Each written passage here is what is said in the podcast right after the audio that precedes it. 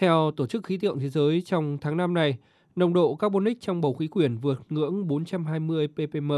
cao hơn 50% so với thời kỳ tiền cách mạng công nghiệp và cao nhất chưa từng thấy trong khoảng 4 triệu năm qua.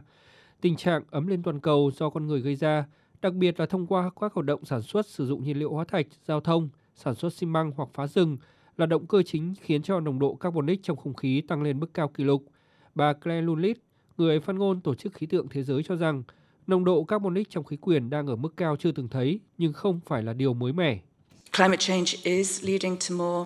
Biến đổi khí hậu đang dẫn đến những hiện tượng cực đoan ngày càng gai gắt và nghiêm trọng hơn và nó cũng làm tăng nhiệt độ không khí. Các hiện tượng như La Nina, El Nino là một phần của sự biến đổi khí hậu tự nhiên mà chúng ta gặp phải ngày nay. Tuy nhiên, giống như mọi thứ ngày nay, biến đổi khí hậu do con người gây ra đang làm gia tăng tác động đối với chính chúng ta.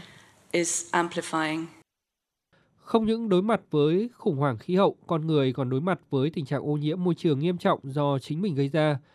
Theo Tổ chức Y tế Thế giới, có đến 9 triệu người chết vì ô nhiễm mỗi năm, nhiều hơn cả số người chết vì bệnh tật, khủng bố và chiến tranh. Trong khi đó, theo các nghiên cứu dịch tễ học, bệnh tim, đột quỵ, ung thư phổi và nhiều bệnh tiểu đường thường liên quan chặt chẽ với ô nhiễm, trong đó ô nhiễm không khí là nghiêm trọng nhất.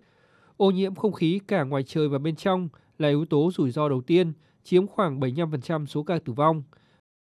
Còn số này gia tăng đồng nghĩa với việc lượng khí thải độc hại từ các phương tiện giao thông và việc tạo ra năng lượng ngày càng tăng.